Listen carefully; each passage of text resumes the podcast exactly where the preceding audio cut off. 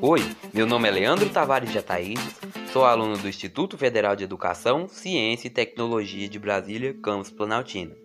No podcast de hoje, irei falar sobre uma visita técnica que foi realizada no dia 9 de março de 2020, como parte de uma atividade interdisciplinar que participei juntamente com a minha classe ao Centro Histórico de Planaltina DF e à Pedra Fundamental de Brasília. O objetivo da visita foi conhecer dois monumentos do centro histórico da cidade, situados nas praças São Sebastião e Salviano Monteiro, que são a Igreja São Sebastião, o Museu Histórico e Cultural e a Pedra Fundamental, que fica no Morro do Centenário, próximo ao campus do IFB. Saímos do IFB às 1h30 da tarde, em direção à Igreja São Sebastião.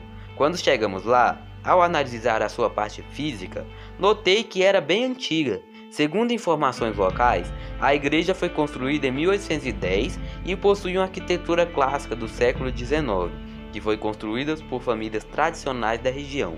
Com o passar do tempo, a igreja passou por algumas reformas que foram descaracterizando o valor original e histórico dos monumentos, e mesmo tendo sido tombada como patrimônio do Distrito Federal em 1982, não recebeu os cuidados necessários pelo poder público e pela comunidade. Quando saímos da igreja, fizemos uma pequena caminhada até o museu. Neste percurso, notei que aquele setor é muito antigo, pois pude ver que algumas casas foram feitas de adobe. Essas casas também são tombadas pelo patrimônio histórico do DF, mas elas não foram preservadas, elas estão caindo aos pedaços. Percebi um descaso pelo patrimônio e a memória do lugar. Apenas o ato do tombamento não garantiu a conservação. O local é precário, pois os bancos estão destruídos, o piso está cheio de rachaduras e os jardins estão mal cuidados.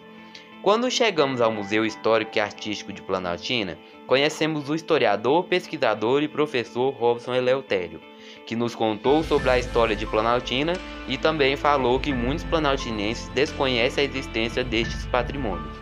Após a pequena explicação do historiador, fomos olhar os objetos que haviam no museu. Ele tinha poucas peças, pois parte delas haviam sido enviadas para restauração no Instituto Federal de Brasília.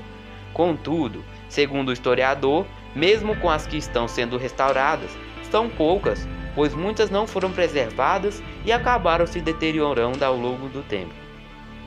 Em seguida, fomos até a Pedra Fundamental, que também faz parte do patrimônio histórico do DF, inaugurada no ano de 1922 em comemoração ao centenário da independência do Brasil. O obelisco tem um grande papel simbólico, pois marca o centro do país e é um local muito importante para a identidade da cidade. A presença de visitantes é pequena, não existe no local nada que apoie o turista. De acordo com o pesquisador Robson Eleutério, antigamente no entorno de Planaltina existiam muitas áreas rurais que no decorrer dos anos se perderam e hoje estão urbanizadas. A visão de que o campo é o lugar de atraso e a cidade do progresso fez com que a cidade perdesse parte da sua vocação agrária e um pouco dos ares coloniais. Com isso, a população perdeu muito, pois quanto menos áreas verdes, mais prejudicada fica a questão ambiental. Eu não sou morador da cidade, mas como estudante do IFB, inserido neste contexto, considero muito importante a preservação do patrimônio material, imaterial e natural dessa cidade.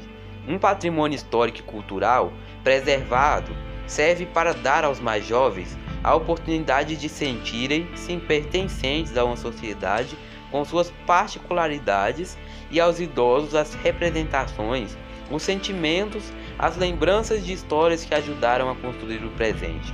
Portanto, valorize e transmita a história da sua cidade. Se cada um de nós fizermos a nossa parte, Planaltina será um lugar muito melhor para se viver.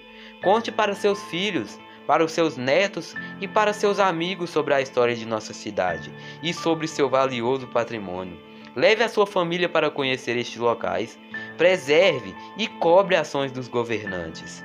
Muito obrigado por você ter ouvido até aqui e até o próximo podcast.